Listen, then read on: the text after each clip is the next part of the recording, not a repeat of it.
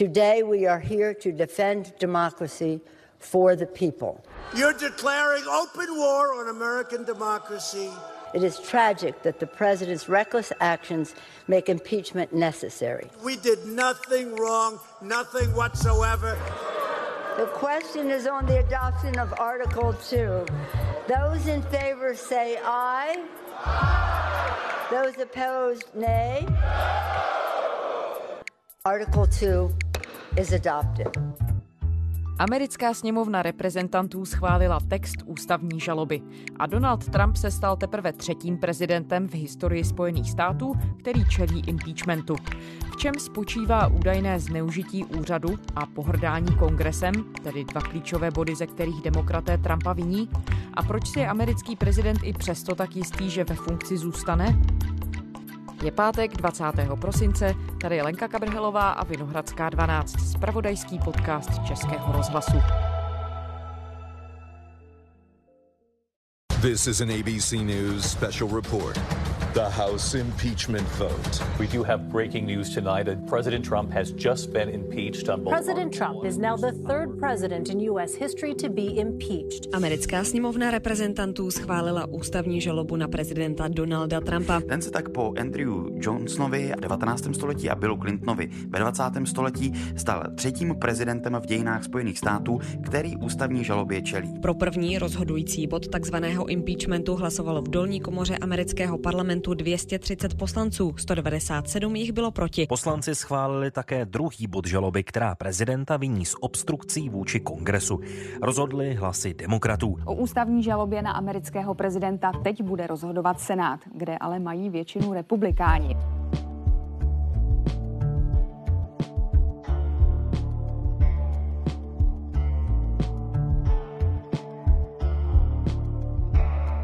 Tak, Prezident Trump je tedy třetí prezident v americké historii, který prošel impeachmentem. Co přesně to znamená? Znamená to, že v záznamu historickém prezidenta Trumpa navždy zůstane, že byl obžalován kongresem sněmovnou reprezentantů, že porušil americkou ústavu, a to ve dvou článcích, že zneužil své pravomoci a pohrdal kongresem. Daniel Aníš je analytika, komentátor hospodářských novin. Ale zároveň to znamená, že už dopředu víme s pravděpodobností hraničící s jistotou, že nebude muset odejít z Bílého domu, neboť to bude teď Senát, který žalobu bude posuzovat v roli soudu a protože mají republikáni v Senátu dostatečnou většinu, podrží svého prezidenta a Donald Trump zůstane 45. prezidentem USA, přinejmenším až do inaugurace v lednu 2021. Proč to vlastně demokraté šli tedy, když vědí téměř s jistotou, že Senátem ten impeachment neprojde? Já myslím, že důvody tam byly dva. Za prvé nelze podceňovat, že i demokraté mají své voliče. A ti voliči na ně začali opravdu tlačit, aby problém Donald Trump, který s ním mají voliči, demokraté řešili. Když se objevily informace letos v září o tom, že Donald Trump měl tlačit na ukrajinského prezidenta, aby mu pomohl kompromitovat Joe Bidena, možného soupeře do voleb 2020, tak přetekl pohár trpělivosti i těm demokratickým kongresmenům, kteří se do té doby bránili řečím o impeachmentu. You don't bring an indictment or you don't bring an impeachment unless you have all of the facts, the strongest possible case uh, a v prvé řadě to byla uh, šéfka sněmovny Nancy Pelosiová, která dlouho říkala, nemluvme o impeachmentu, nechtěla o tom mluvit v souvislosti s ruskou kauzou, kde se šetřilo, zda Donald Trump neměl v kampani 2016 kontakty s Rusy ve smyslu zasahování do kampaně a scizením e-mailu Hillary Clintonové. Ještě před kongresovými volbami v loňském roce 2018 Nancy Pelosiová nabádala tu skupinu radikálnějších poslanců, nemluvte o impeachmentu, vrátilo by se nám ve zlem. Ta situace se zcela změnila s tím ukrajinským odhalením, kdy Nancy Pelosiová na konci září oznámila, že The House of Representatives moving forward with an official impeachment inquiry. The president must be held accountable Americká sněmovna reprezentantů zahájí formální proces ústavní žaloby na prezidenta Donalda Trumpa. Oznámila to předsedkyně sněmovny demokratka Nancy Pelosiová. Takzvaný impeachment může vést až k odvolání prezidenta. Činy prezidenta Trumpa ve funkci poukazují na hanebný fakt zrady prezidentské přísahy, ohrožení národní bezpečnosti a zradu integrity našich voleb. Prezident za to musí nést zodpovědnost. Nikdo nestojí nad zákonem. No one is above the law. Že otvírá proces impeachmentu. Takže to je ten jeden důvod, že voliči to chtěli. Druhý důvod je, že demokraté pravděpodobně věří, že to může být jeden z těch mobilizačních faktorů, který dostane jejich voliče k listopadovým volbám v roce 2020. Což je ovšem taktika velmi nejistá, protože přesně v to samé věří naopak Donald Trump, že pro jeho voliče to bude ten důvod, že si řeknou, jdeme se pomstít za to, že demokraté chtěli anulovat výsledek voleb 2016, chtěli v politickém procesu se pomstit Trumpovi a my se teď pomstíme jim a dostaví se k volbám ve větších číslech pro Trumpa, než přišli v roce 2016. Dane, já vás možná vrátím ještě do toho momentu, co všechno tomu impeachmentu předcházelo. Co vlastně všechno podle demokratických kongresmenů tedy prezident Trump udělal? Celý ten příběh impeachmentu začal ve Washingtonu 25. července, kdy kongres je na prázdninách, ale prezident Donald Trump si telefonoval s ukrajinským prezidentem Volodymyrem Zelinským. Congratulations on a great victory. We all watched from the United States and you did a terrific job. A řekl mu, že by chtěl, aby mu udělal favor aby mu vyšel vstříc a podíval se na případ Joea a Huntera Bidenových. That Biden stopped the prosecution, and a lot of people want to find out about that. So whatever you can do with the Attorney General would be great. Hunter Biden byl od roku 2016 ve vedení ukrajinské pinárenské firmy Burisma a to ve stejné době, kdy Joe Biden byl viceprezidentem USA a byl takovým styčným důstojníkem nejen USA, ale západu vůči Ukrajině. Prezident Trump, jeho rival Joe Biden se synem a Ukrajina. Hlavní aktéři nejnovějšího dramatu, které hýbe americkou politickou scénou. Trumpa opozice obvinuje, že nezákonně tlačil na ukrajinského prezidenta, aby mu dodal munici do souboje s demokratickým rivalem Joeem Bidenem.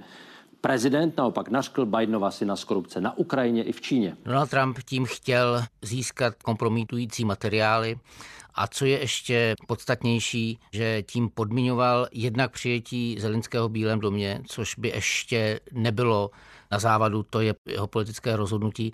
Nicméně zároveň z těch svědectví, která potom vyšla najevo, měl zadržovat vojenskou pomoc Ukrajině ve výši 400 milionů dolarů, kterou už předtím schválil kongres.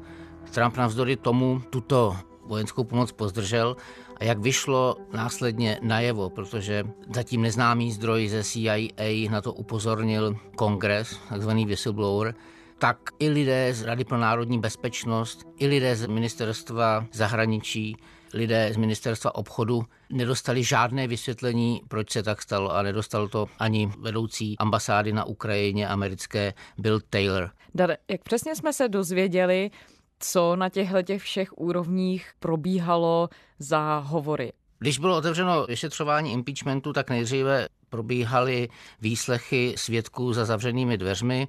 Nicméně i z těch slyšení šly na veřejnost úvodních prohlášení těch svědků a pak zcela transparentní ten proces byl od poloviny listopadu. Thank you again, Mr. Chairman. Mr. Chairman, ranking member Nunes and members of the committee.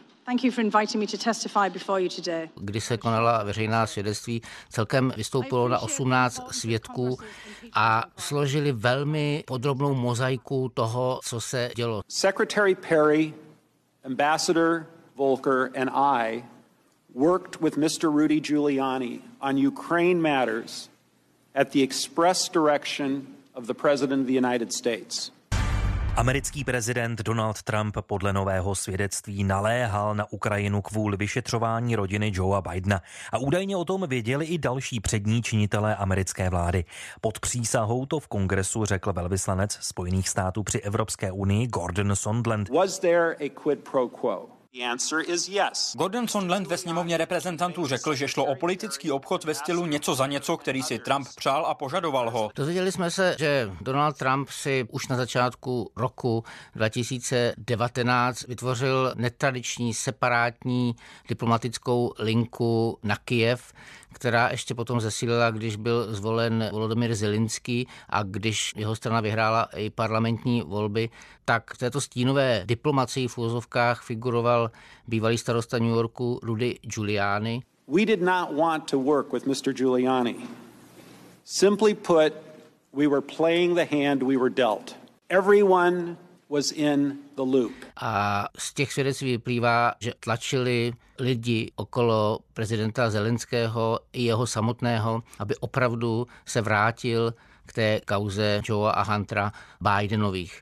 Dozvěděli jsme se, že naopak lidé, kteří dělali tu oficiální diplomaci, ministerstvo zahraničí, zastupující šéf ambasády v Kijevě byl Taylor. Lidé na State Departmentu, klíčoví lidé v Radě pro národní bezpečnost jako Fiona Hillová, která měla na starosti Evropu a Rusko a pravděpodobně i John Bolton, nebyli informováni, proč byla zastavená vojenská pomoc pro Ukrajinu. And what I was angry about was that he wasn't coordinating with us. Now, I actually realised, having listened to his deposition, that he was absolutely right.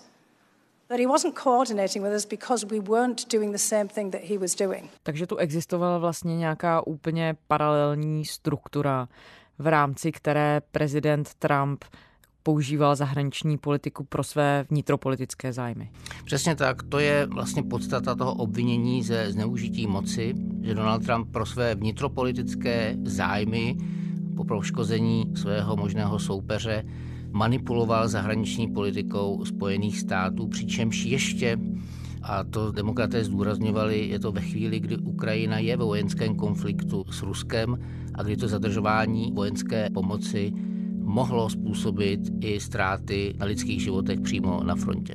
Kritikové už v tu chvíli, kdy se to dělo, ale říkali, proč by prezident Trump neměl mít právo na to organizovat si zahraniční politiku způsobem, který uzná za vhodný. Jaký na tohle měli demokraté argument?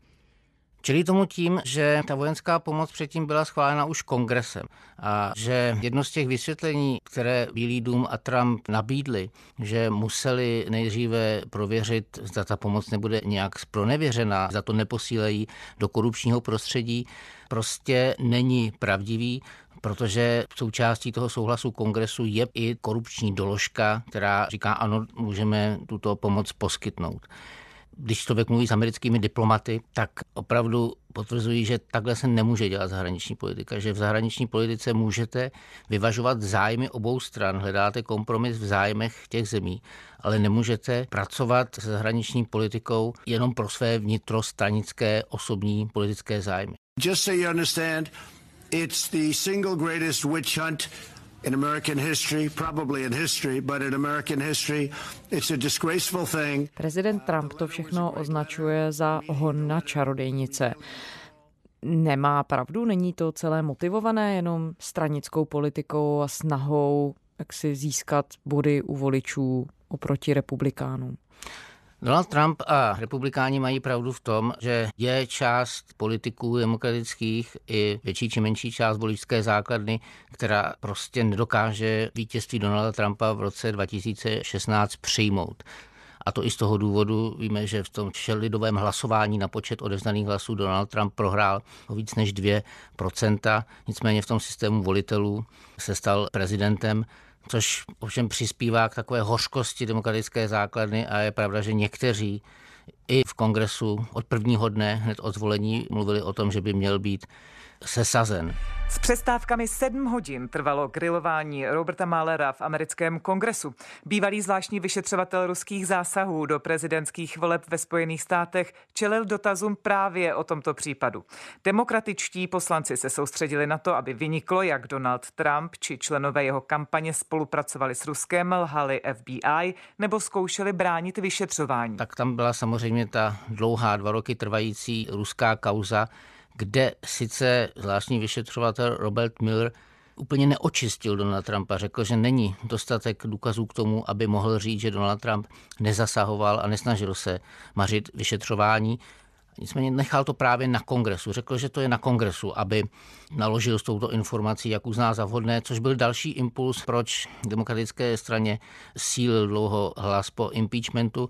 Takže Donald Trump má pravdu, že volání po impeachmentu provází celé tři roky jeho prezidentství. Jak prezident Trump vysvětluje ten svůj styl politiky a to, že se rozhodnul tedy takovýmhle způsobem jednat a používat vlastně Ukrajinu pro své vnitropolitické zájmy? Tady bych použil ani tak slova prezidenta Trumpa, ale jednoho republikánského kongresmana, který při obhajobě teď v té ukrajinské kauze řekl, že Donald Trump nemůže být přece zažalován s pohrdání kongresem, protože přesně proto ho voliči poslali do Bílého domu, aby pohrdal současným Washingtonem, establishmentem i kongresem. Our movement is about replacing a failed and corrupt, and when I say corrupt, I'm talking about totally corrupt, political establishment with a new government controlled by you, the American people. A v zásadě má pravdu. Voliči Donald Trumpa věděli, proč ho volí. On říkal, že bude věci dělat jinak. Otevřeně mluvil o tom, že tyhle ty licoměrné dohody ve Washingtonu ruka ruku je, že on nebude respektovat a že prostě půjde proti všem, když to bude potřeba. On řekl asi před rokem, že i v zahraniční politice jediný, na kom záleží, je on. A v tomto pojetí vlastně jeho jednání velmi srozumitelné. On opravdu si dělá, co v tu chvíli uzná za vhodné a co pro sebe vidí nejlepší.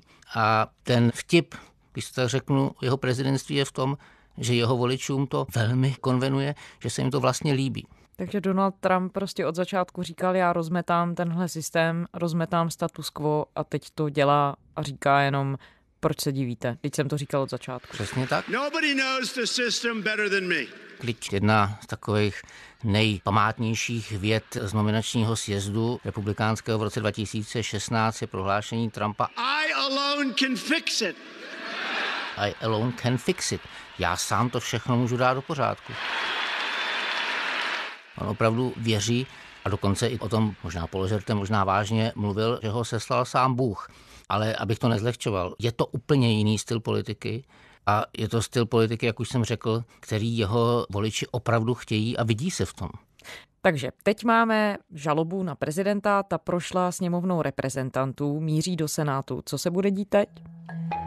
Senát má povinnost tu žalobu okamžitě projednat v roli soudu, kdy všech těch 100 senátorů bude porodci a soudcem bude předseda nejvyššího soudu John Roberts. Ten dosavadní plán ještě do hlasování o impeachmentu byl, že se tak stane poměrně rychle, že Nancy Pelosiová jako předsedkyně sněmovny to ještě ke konci roku pošle do Senátu a Senát bude v lednu jednat. Objevily se však informace, že Nancy Pelosiová a demokraté přemýšlejí o tom, že by to pozdrželi. Chtějí si na Senátu vynutit jak oni říkají, férové podmínky projednávání. Jde o to, že republikáni, kteří mají většinu, Mitch McConnell by to chtěli udělat co nejrychleji, bez svědků, aby bylo během deseti dnů, dvou týdnů hotovo. Naopak demokraté evidentně si politicky sečetli, že by bylo dobré, kdyby ještě veřejnost mohla sledovat celý ten proces a chtějí si předvolat některé klíčové lidi, jako je bývalý poradce pro národní bezpečnost John Bolton nebo současný šéf kanceláře Bílého domu Mick Tuto chvíli je nejisté, kdy se ten soud odehraje, může se to pozdržet. Nicméně 3. února máme první primárky v Ajově demokratické a je otázkou, zda by se demokratům chtělo, aby se prolínal soud v Senátu s hlasováním v primárkách.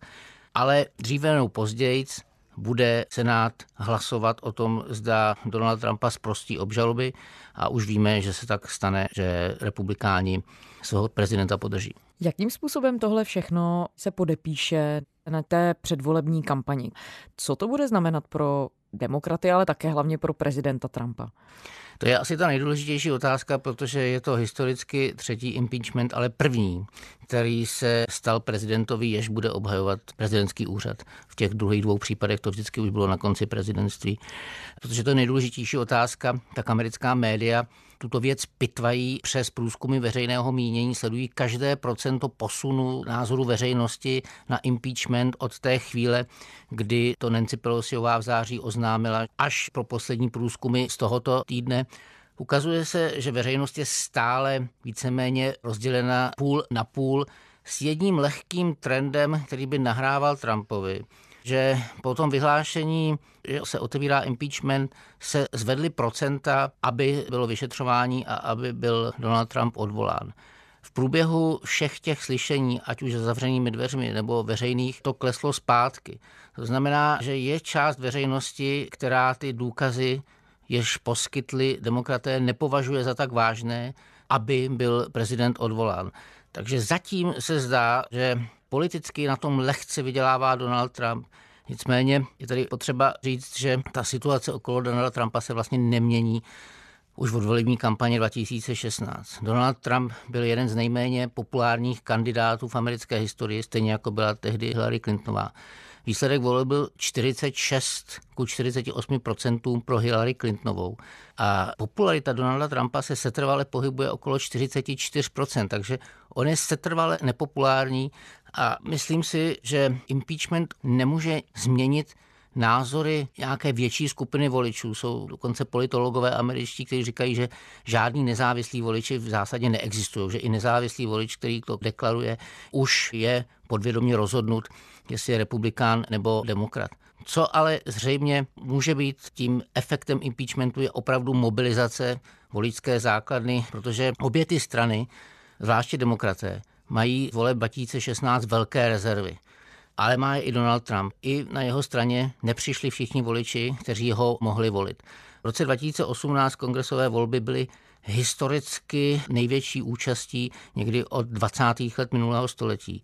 A očekává se, že prezidentské volby 2020 můžou překonat všechny rekordy, že oba ty tábory se dostaví v takových počtech oba nabuzeni a právě impeachmentem. Teď jde o to, pro koho to bude větší katalyzátor, jestli pro demokraty nebo republikány. Nicméně ta varianta, že Donald Trump zůstane v prezidentském křesle i v těch volbách 2020, ta je reálná. Reálná od roku 1900 obhajovalo úřad 20 prezidentů, 15 z nich uspělo, což je 75% v těch několika případech, kdy neuspěli, to většinou bylo, že buď měli silného vyzývatele zevnitř své strany, anebo byla slabá ekonomika, někdy to byla kombinace obého. Donald Trump ani jednu tuhle věc proti sobě v tuhle chvíli nemá. Nemá žádného vážného vyzývatele. Republikánská strana je za ním sešikována jako jeden muž, což je mimochodem velký rozdíl oproti kampani 2016, kde primárky si platil sám a ještě hluboko do prezidentské kampaně. Víme, že republikánská strana byla v rezistenci vůči němu. Dnes to tak není, dnes mu generují všichni obrovské prostředky a v těch státech, kde má republikánské guvernéry, bude mít velkou podporu organizační.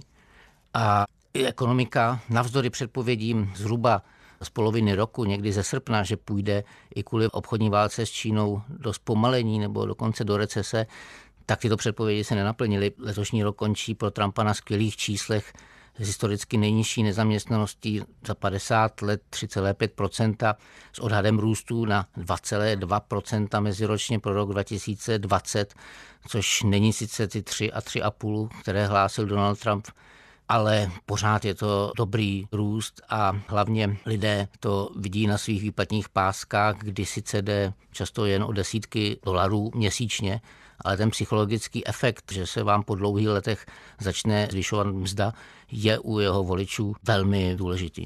Dane, proč za prezidentem Trumpem stojí republikánská strana tak neochvějně? Protože za prezidentem Trumpem stojí neochvějně jeho voliči.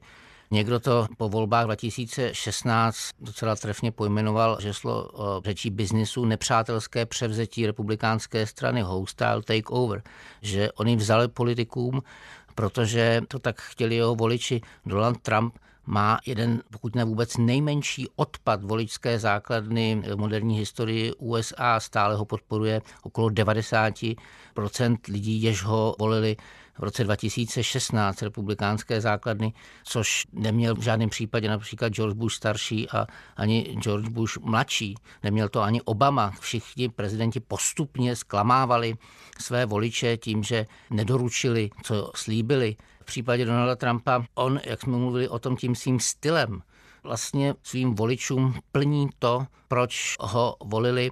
A navíc je třeba přiznat, že i řadu slibů, které v kampani dal, byť se zdály právě jenom sliby, buď splnil nebo na nich pracuje. Dvě největší ekonomiky světa, USA a Čína, se dostávají do stále hlubší obchodní války. Donald Trump pohrozil, že uvalí další cla na čínské zboží za 100 miliard dolarů. Už předtím Spojené státy zavedly cla na zboží za 50 miliard na 13 druhů zboží z Číny a stejnou mincí odpověděla i Čína. Donald Trump vyhlásil, že to udělá první den. Sice mu to trvalo nakonec přes dva roky, ale skutečně Čína je dnes oficiálním výnosem ministerstva financí USA manipulátorem své měny a především otevřel opravdu tu obchodní válku, o které si můžeme a o jejím výsledku mít velké pochybnosti. Ale z hlediska amerických voličů on je ten, který měl tu odvahu po Bushovi, ještě to neměl, po Obamovi, který uhnul a konečně se postavil za zájmy Američanů proti stoupajícím moci Číny. A doloženým úspěchem Donalda Trumpa byla daňová reforma, kdy snížil korporátní daň z 35 na 21% a bez sporu tím přispěl oživení americké ekonomiky. Sice se zdá, že ten efekt už se vyčerpal, že velké firmy už tolik neinvestují, nicméně ta rekordně nízká nezaměstnanost svědčí o tom, že firmy začaly rozvíjet svoje podnikání a potřebují zaměstnance. Daniel Aníš, komentátor a analytik hospodářských novin. Děkujeme.